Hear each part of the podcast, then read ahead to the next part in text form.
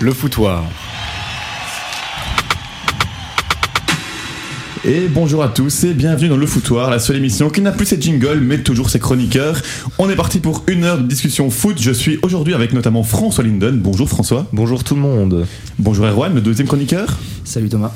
Ils sont prêts, ils sont en Master 1, ils ont perdu, on le rappelle, il y a 10 jours. Bonjour Émile. Heureux de revenir après euh, le- la non-invitation de la semaine dernière. Et une lourde défaite aussi. Et après, on a enfin le capitaine des Master 1 qui est assez médiocre euh, notre- lors de notre match, c'est euh, Emeric. Bonjour Emeric. Mais toi, tu dois avoir des sacrés crampetés, je te jure. Les mots interdits, alors quoi couper, cramper, tout ça c'est interdit. Ah, ok pas les bien. gars, on va partir pour le premier sujet du jour, ça va être la Ligue des Champions. C'est parti avec pour une fois le bon jingle.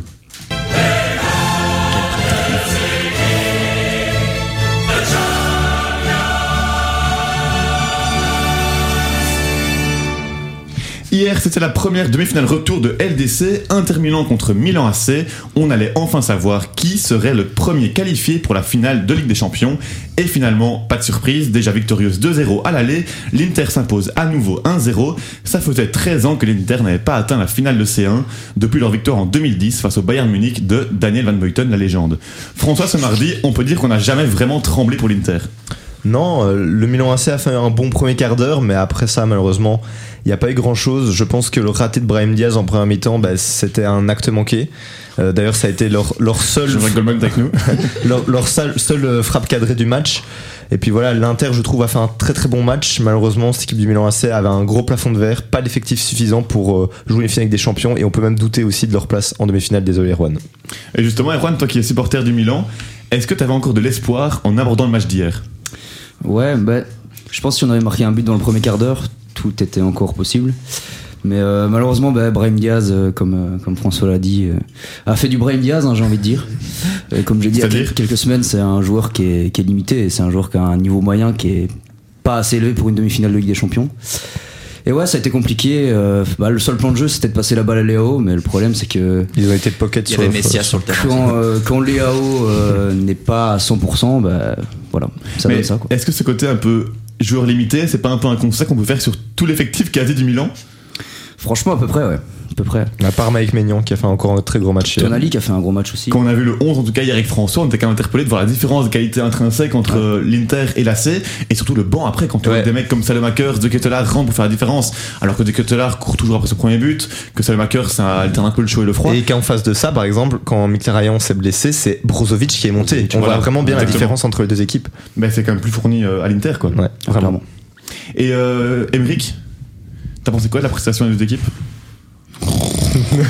Vraiment, Match chiant. des- fois, une des pires demi-finales euh, à- on a pu assister. hein. vraiment, euh, c'était pauvre, vraiment pauvre. Enfin, déjà par le fait de la, du peu de qualité qu'il y a dans, déjà sur le banc et même sur le terrain milanais, parce que Messias, comment ce mec est professionnel Ouais, Ce c'est- mec n'est pas brésilien, mais il, aurait dû, il aurait dû rester le livreur des HL, ouais, je, je suis d'accord. Et euh, Emile, toi, t'as pensé quoi Heureusement qu'on était au bar, quoi, pour être, avoir la bonne ambi. quoi. Il y avait des actions, même en conférence, t'as pas ça, quoi. Mais je trouve que du côté de Sincèrement. l'Inter, il y avait quand même de bonnes intentions. Mais ils ont pas eu besoin de forcer l'Inter, tout Ouais, simplement. Euh, Parce c'est qu'il y a eu des espaces qui ont été laissés du côté milanais. Ils ont quand même eu pas mal d'occasions, notamment en transition. Ils les ont très bien pressés. Bref, je trouve que du côté de l'Inter, c'est une très bonne prestation. Ils ont fait ce qu'il fallait faire. Et du côté du Milan, Plus c'est ni moins, vous avez pas besoin. insuffisant. C'est qui votre homme du match J'ai bien aimé Dumfries hier. Ouais, Dumfries, Acer- Acerbi aussi euh, du côté de la défense interiste. Erwan, ton latéral préféré Dumfries, euh, homme Ouais, du match non, en vrai, ouais, je, je suis assez d'accord. Après, euh, tu peux pas dire que- qu'un qu'un joueur de la Milan est homme du match, mais franchement, Maignan, il fait encore une prestation bon qui match. est, euh, Il fait des gros Quatre arrêts étoiles, au- quoi. aussi en début de match, hein, surtout en début Ouais. de match. Est-ce que pour toi la saison du Milan, c'est un échec malgré le parcours européen euh, Ouais, bien sûr. La demi-finale, c'est c'est juste l'arbre qui cache la forêt, quoi. C'est beau. Parce que bah là, franchement, t'as même plus vraiment ton sort entre les mains euh, pour le top 4. Donc, ouais, c'est c'est une saison ratée. Et surtout, si le Milan est encore un tout petit, peu- encore un peu d'espoir pour le top 4, c'est même pas euh, via leur bonne performance, c'est parce que toutes les équipes du haut de tableau en Serie A perdent tout le temps des points. Donc même à ce niveau-là, je trouve Ouais, ouais, qu'ils la ont été un Lazio peu qui est en décevants. train de s'écrouler un petit peu. Et est-ce que pour toi, Erwan, il faut garder Pioli sur le banc milanais la saison prochaine Non, clairement pas. Genre, merci pour les travaux, merci pour euh, le titre, mais, mais c'est c'est le moment de changer, je pense. Ouais. Moi, je trouve que Stefano Pioli, ça a été l'homme grâce auquel le Milan a pu redevenir grand le temps d'une saison, mais aussi c'est celui qui n'a pas réussi à, à faire perdurer ce projet. Donc, le responsable des succès, mais aussi des mauvais résultats par la suite. Et qui sur le marché vous verriez comme euh, coach potentiel Une idée Aucune idée. Faudra avoir les C'est moyens. ça le qu'ils problème mettent. actuellement, hein, je trouve que c'est un petit peu le- Après, la grande question. Pioli n'est pas le seul responsable non plus. Franchement, t'as t'as pas cette Niveau qualité dans le recrutement maillot. aussi. hein. Est-ce que pour vous l'Inter a le niveau pour battre City ou le Real en finale Je pense que sur un match, ils peuvent vraiment casser les pieds à- aux deux équipes. Ouais, c'est vraiment le même truc. C'est sur un match, cet Inter clairement a prouvé qu'il pouvait être très très difficile à manier. Sur une finale, tout est possible. Surtout si on siffle pas les mains de Dumfries. Et justement, ce soir, City Real, on a les compos, les mêmes qu'au match aller, à part un changement du côté du Real avec euh, Militao, qui- Militao qui prend la place de Rudiger. Rudiger. Est-ce que pour vous, enfin, c'est quoi votre prono finalement Bah, la, titula- la titularisation de Militao, euh, pff, il est pas dans une grande forme hein, ces derniers temps. Et puis Rudiger, il a fait un sale boulot sur Haaland à l'aller. Donc euh, tout est possible parce que le Real, ça se transforme quand, quand c'est en Ligue des Champions. C'est abusé, ça fout la haine. Mais euh, on espère euh, voir City euh, dérouler. le- Quelqu'un ose donner un score pour ce match J'ai dit tout à l'heure à JB 2-0, donc euh, je vais rester Ouais, là-dessus. Moi, je pensais 2-1 pour City. Moi je vois 2-1 en prolongation. 2-1 en prolongation, et Ben, voilà. Moi, je dis 0-2. moi. Ok, donc 1 pour le Real, 1 qui sait pas trop, Emmerich.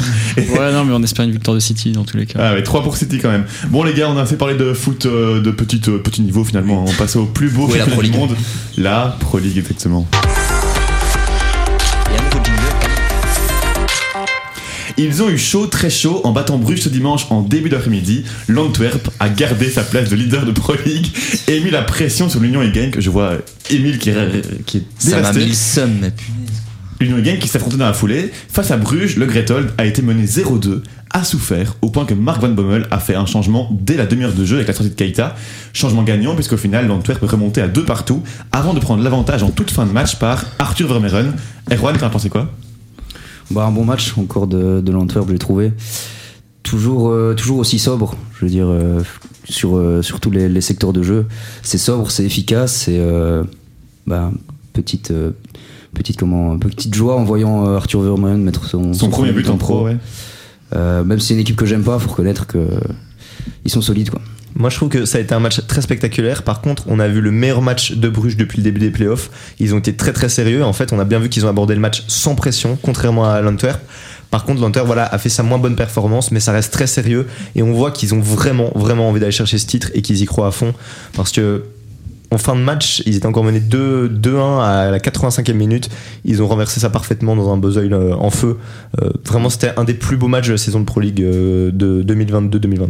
Émile, ça, ça te ferait mal un titre de l'Antwerp Ça me ferait vraiment mal, quoi. Juste pour le président Gayson, ça me ferait très mal qu'il soit champion, quoi.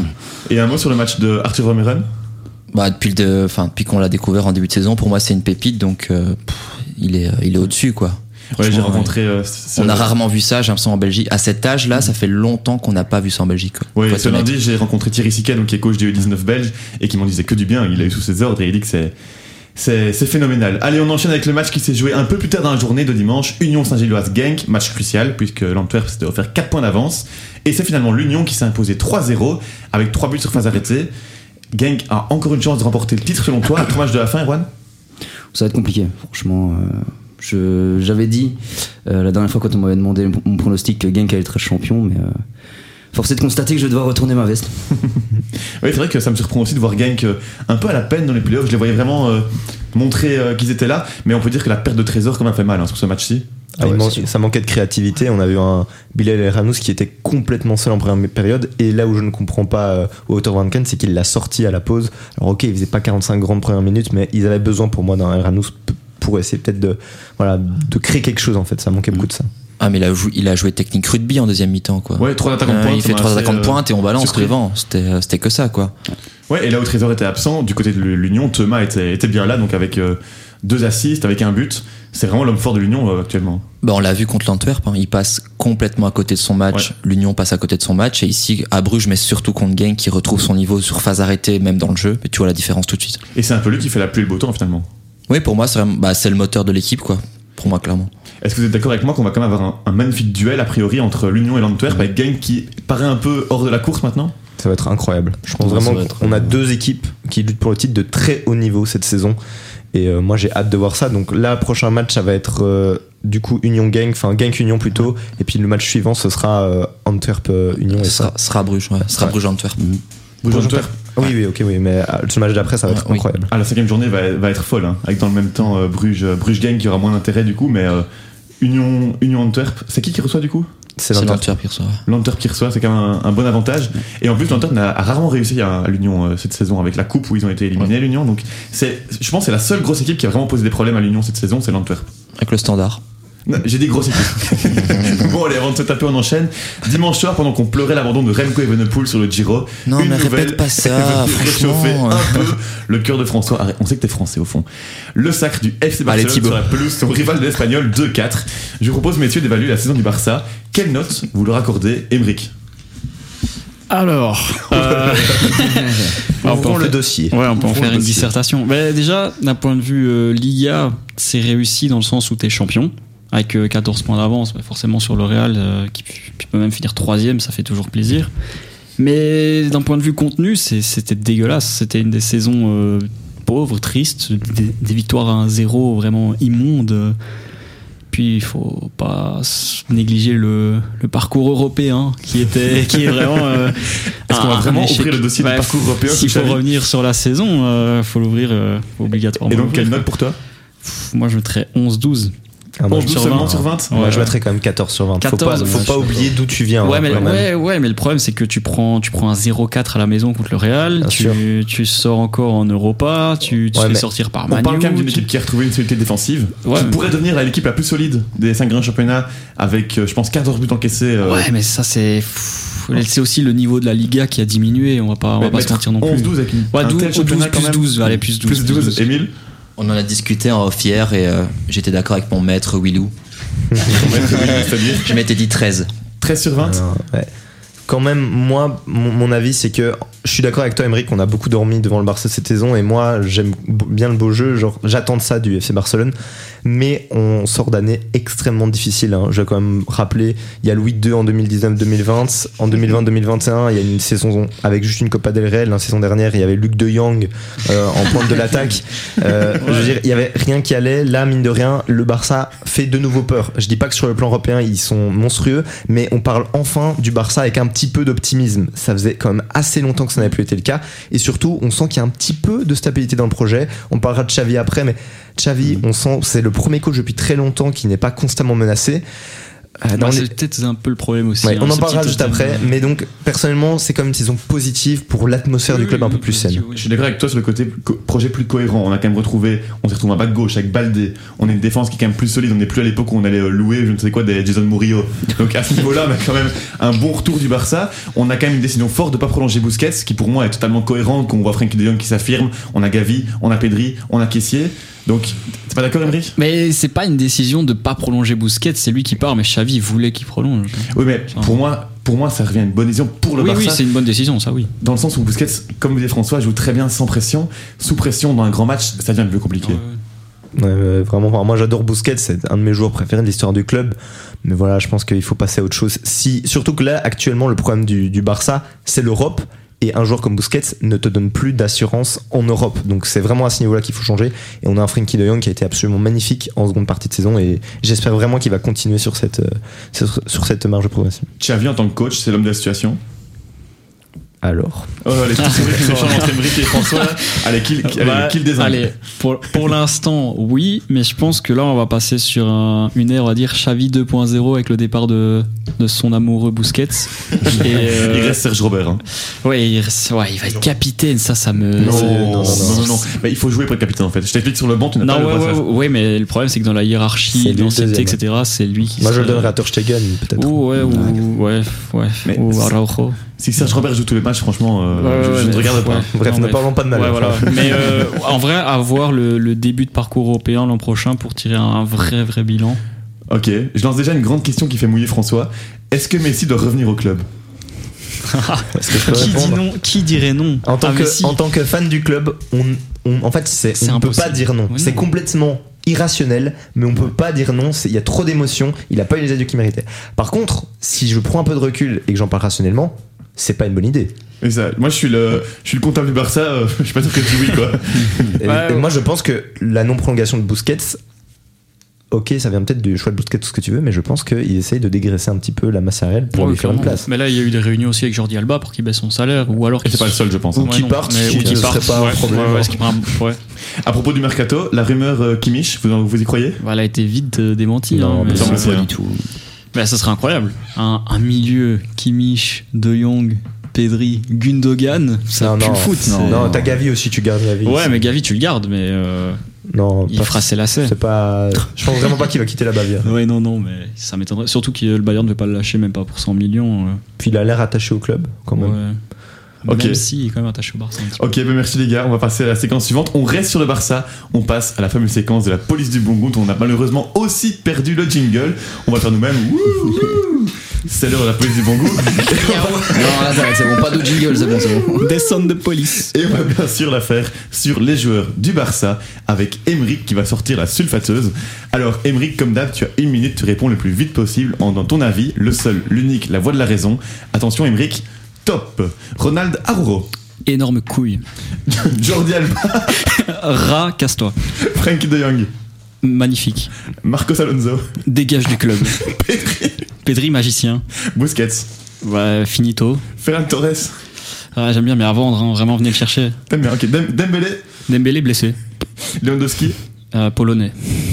et Garcia, Ouah, le- la relève de Busquets, attention. Marc-André Ter Stegen, Un muraille. Sergi Roberto, Capitaine. Ansu Fati, Aïe, aïe, aïe, ligament croisé. Gavi, Oh, pff, vraiment instable quand même. Mike Tyson. Ouais, c'est ça. Bagarreur. Rafinha. Rafinha, roumain. Alejandro Balde, Fusée. Christensen, Meilleur recrue de l'été. Franck Caissier, Ah, et il joue lui Jules Koundé, Ah, faut vraiment le remettre dans l'axe. Et pour finir, tout juste, l'anonyme Pablo Torre. C'est qui Vraiment Hein Merci, Eric. On a réussi à faire toute la liste, tu as assez bluffé en une minute. On va revenir sur quelques avis qu'il a donné. Eric Garcia, la relève du Busquets, explique un peu. Ouais, mais ça, c'est c'est le forcing de Jordi Cruyff à, à vouloir essayer de mettre. euh, en milieu de- Garcia en 6 Le quoi nouveau déjà John Stones. ouais c'est ça vraiment il est déjà éclaté en défense centrale alors au milieu Non, abuse, abuse. C'est juste que Ouais.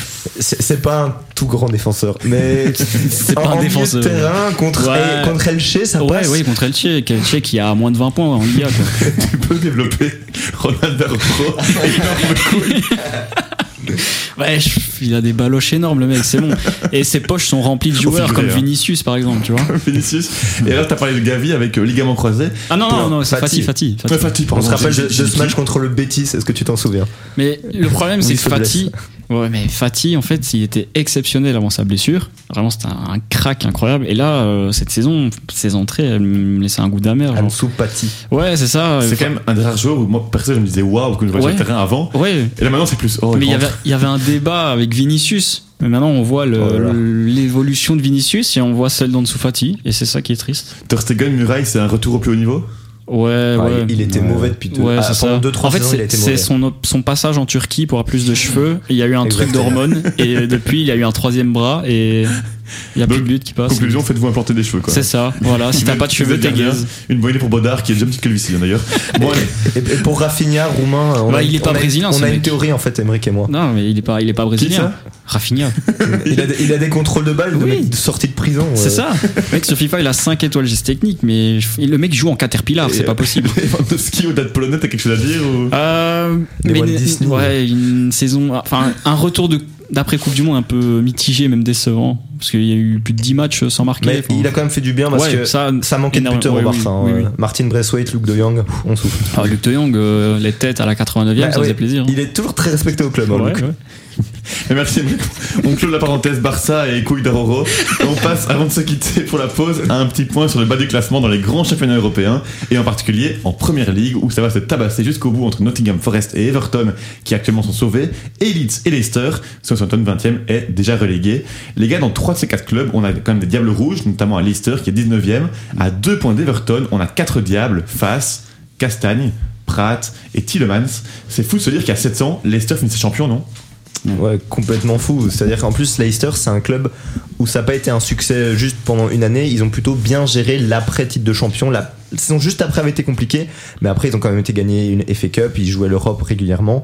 Mais euh, voilà, j'ai regardé une vidéo, euh, il y a quelques, une vidéo anglophone qui expliquait qu'en fait, ils dépendent du groupe King Power, qui sont les propriétaires du club. Et en fait, c'est un- un- une entreprise qui, pendant le Covid, vu que c'est une entreprise de vente de duty- duty free en, en Asie du Sud-Est, bah, pendant le Covid, en fait, ils ont perdu énormément d'argent. Il y a eu moins d'argent qui a été investi dans le club.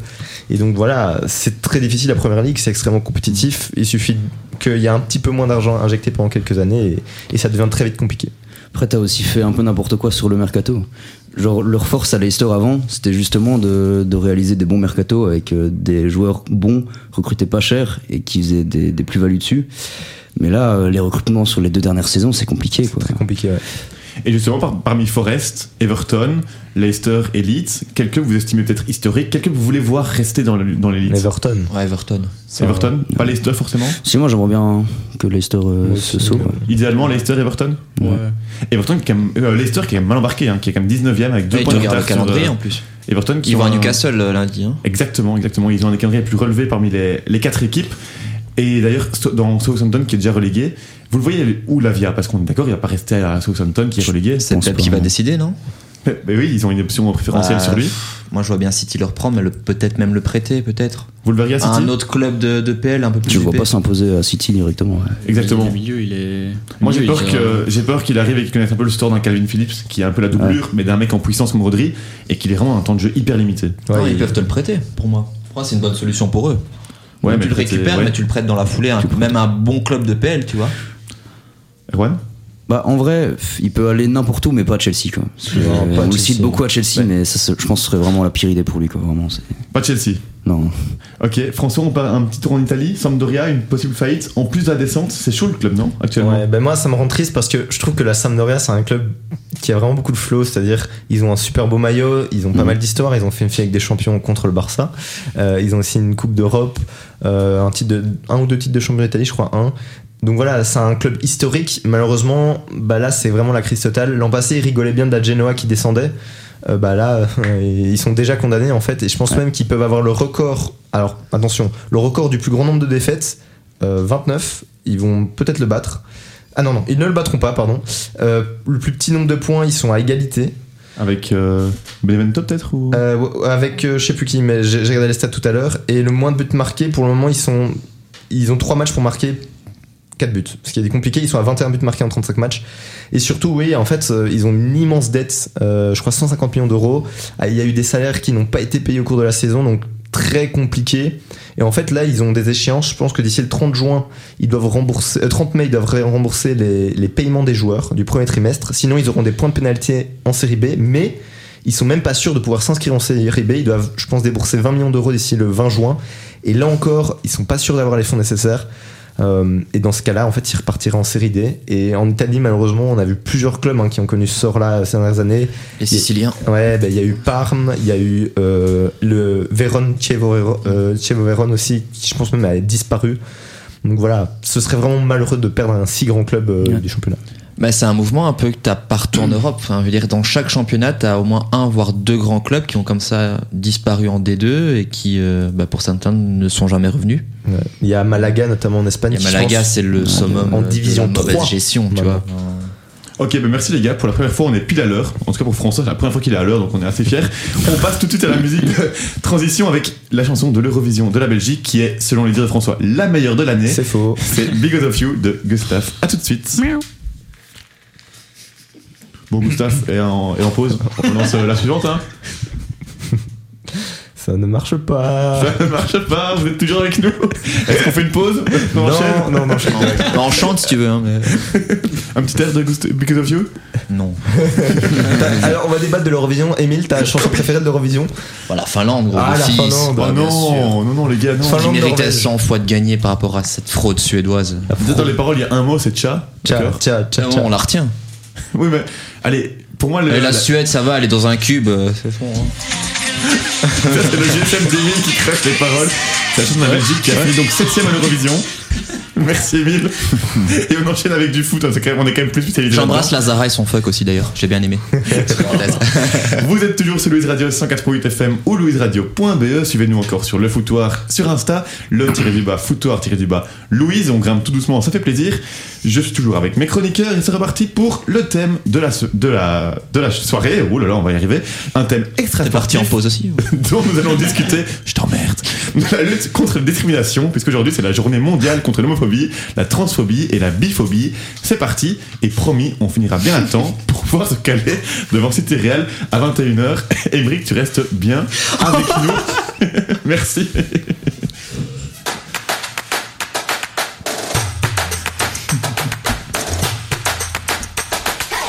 Emery est toujours là. Les gars, vous l'avez sûrement remarqué, si vous avez regardé la Pro League ou la Ligue 1 ce week-end, les joueurs arboraient des flocages ou des brassards aux couleurs arc-en-ciel du drapeau LGBT+, des actions qui visent donc à sensibiliser contre l'homophobie dans le football. Et malheureusement, cette campagne a encore beaucoup fait débat cette semaine. Toulouse, on vous embrasse. Sur les réseaux sociaux, dès qu'un club ou un joueur postait une photo avec les couleurs arc-en-ciel, il se faisait copieusement insulter par une partie des commentaires. Puis, on a aussi entendu que plusieurs joueurs de Ligue 1 avaient refusé de jouer ce week-end pour ne pas aborder un, ah, euh, aborder un symbole, un symbole LGBT+. François, est-ce que tu es étonné d'un tel rejet de la part des acteurs du foot pour un sujet aussi sérieux Ah non, malheureusement pas du tout. C'est-à-dire que oui, on a un tout petit peu rigolé, mais c'est un sujet très sérieux. C'est l'homophobie dans le football est vraiment encore fortement présente. Et en fait, c- elle est surtout le, enfin, on va dire, tout le mouvement LGBT+ est complètement invisibilisé. Ça n'existe pas. On n'en parle pas. Et donc voilà, c'est c'est vraiment dommage de voir qu'en fait les acteurs du, du monde du football, que ce soit les supporters ou certains joueurs, ne comprennent pas en fait les enjeux autour de ça. Et là où ça m'étonne pas, c'est qu'en fait, le, le football, c'est un milieu encore très euh, masculin, mais même de manière un petit peu toxique. Un exemple de ça, c'est quand on voit à quel point allez, les femmes de jour de foot, on en fait des caisses, hein, on les compare entre elles. Genre, plein de choses comme ça. Et c'est pas étonnant qu'il y ait des Un débat comportements. parallèle. Tu dis quoi Est-ce qu'on peut faire un débat parallèle C'est une réponse. non, mais c'est c'est pas étonnant qu'il y ait autant de réactions négatives quand on sait à quel point voilà, c'est un milieu, je trouve, problématique pour beaucoup de questions. Ok. Et selon vous, les gars, question compliquée. Comment réagir face à un joueur qui refuse de porter le drapeau LGBT+. Oh, Faut plus avoir peur de sanctionner, mais vraiment lourdement quoi. C'est-à-dire Suspension, que ce soit de salaire ou euh, pas une suspension, pas une suspension à la Messi où tu suspends deux semaines et il revient une semaine après. Donc aller, aller au-delà du sportif, faut juste il Euh, Ouais, ne reste ouais. pas à la maison. en Ouais, plus même- de ça, une amende ou autre. Limite, euh, Quitte à la- ouais, mettre fin à forcer- son contrat. hein. Ouais, ou même d'abord le forcer à, à suivre des, enfin, des, Des ateliers des, co- ou je ouais, sais des pas campagnes quoi. de sensibilisation ou quoi, parce que enfin, on est en 2023 quoi. En fait, ouais, le, le truc principal, c'est que est-ce que les joueurs ont été bien éduqués à ces questions-là Je l'espère, mais je ne suis pas persuadé. Parce que voilà, on leur demande pas de, de se marier avec une personne gay ou quoi que ce soit, on leur demande juste de porter un symbole qui lutte contre la discrimination. Et euh, question sur le sujet. encore plus basique, est-ce que selon vous, ce genre de symbole a une place dans le football Oui. Bien sûr. particulièrement dans le football, qui est un milieu où, l- on va dire, l'homophobie est encore fortement présente. S'il n'est pas présent là, bah, enfin, il a sa place nulle part ailleurs. C'est Oui, vraiment t'as là où il l'influence. faut être actif. Puis si T'as ouais, l'influence sociale du foot aussi. On Ouais, va dire, bien c'est sûr. de loin le sport le plus suivi. Enfin, je veux dire, euh, le- si tu veux faire passer des messages, euh, Macron a beau dire que c'est pas politique, mais pour moi, le foot doit avoir ce rôle-là aussi. Et il l'est Clairement. déjà. Mais on en parlait tantôt avec François, on faisait une distinction justement avec les messages politiques et ce message chic qui est plus un message n'a de rien à tolérance voir, et qui ça est n'a encore rien un à niveau voir. en dessous et qui pour nous a totalement sa place parce que c'est vraiment un, un message de- d'inclusivité, de, tolérance. Et je sais pas si vous êtes d'accord avec ça. Ouais, clairement, mais après, y- le problème c'est qu'il y a un contraste où, avec ce qu'on a vu avec le fameux brassard One Love à la Coupe du Monde, où là un peu on l'a boycotté, forcé à boycotter, et maintenant on revient avec des campagnes. Je pense qu'il faut garder une ligne euh, où euh, s- soit on en parle, soit on n'en parle pas du tout, et le mieux c'est d'en parler. Mais bien sûr. Et pour éviter de les porter, certains joueurs mettent en avant leur, euh, leur religion. Est-ce que vous comprenez ça Qu'est-ce que vous en pensez Non, pas du Non, tout. pas il du joue tout. de la flûte. hein. C'est-à-dire Il Ouais. joue de la flûte, c'est-à-dire quand il s'agit de jouer avec un sponsor de casino en ligne, ça pose première Ouais. personne, alors que c'est pas un truc très recommandé dans les religions non plus. Ou jouer pour la, en Pro League ou c'est euh, Jupiler Pro League, ça pose pas de souci. Donc je pense que c'est une excuse.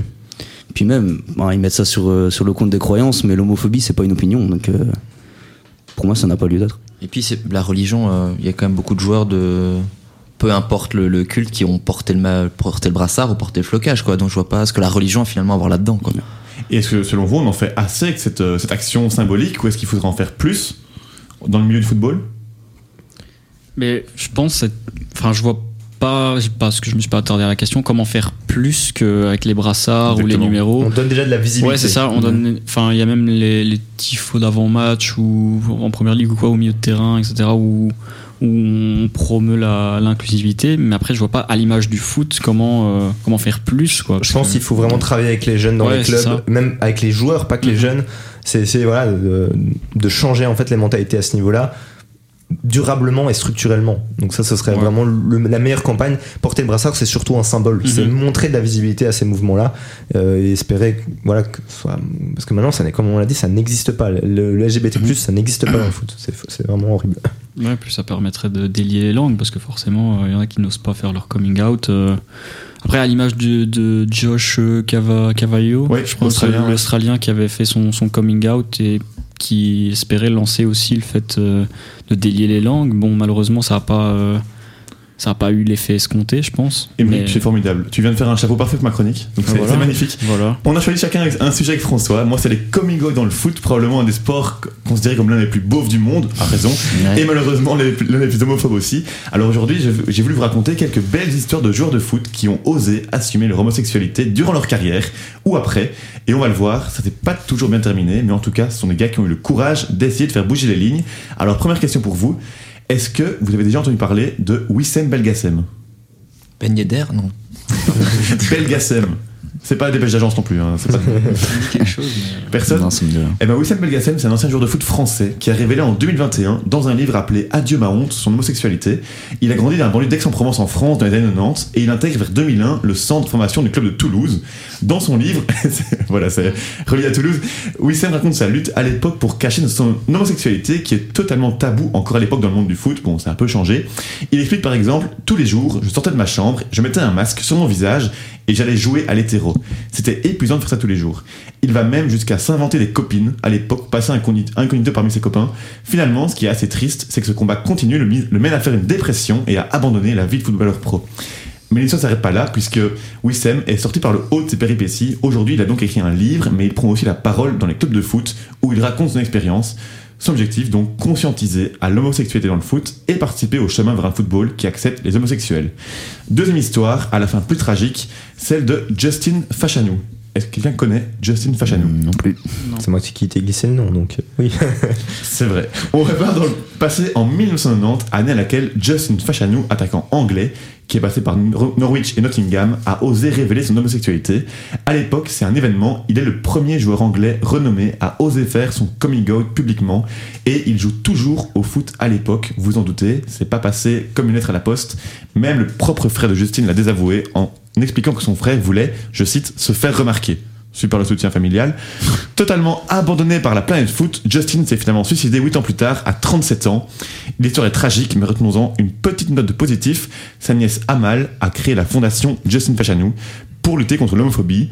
En février 2020, 30 ans après son coming out, Justin a finalement fait son entrée au Hall of Fame des légendes du football anglais. J'ai une stat incroyable pour vous. Après Justin Fachanou, il a fallu attendre 21 ans, jusqu'en 2011, rendez-vous compte, pour qu'un footballeur pro en activité fasse publiquement son coming out. Le courageux, il s'appelle Anton Eisen, il est suédois et joue en troisième division dans le pays. Si son nom vous dit quelque chose, c'est parce qu'il est le fils de Glenn Eisen, ancien capitaine de Liverpool, et en 2016, il a déclaré espérer qu'un joueur de première ligue anglaise fasse publiquement son coming out. Spoiler, c'est pas vraiment arrivé, mais vous vous en rappelez sans doute, en juillet 2021, un joueur anonyme de première ligue a rédigé une lettre ouverte anonyme dans laquelle il explique être gay, mais estimer que le, le milieu n'est, je cite, pas prêt à l'entendre. Et cette lettre, il l'a diffusée par l'intermédiaire de la fondation Joshua Chanou. Voilà.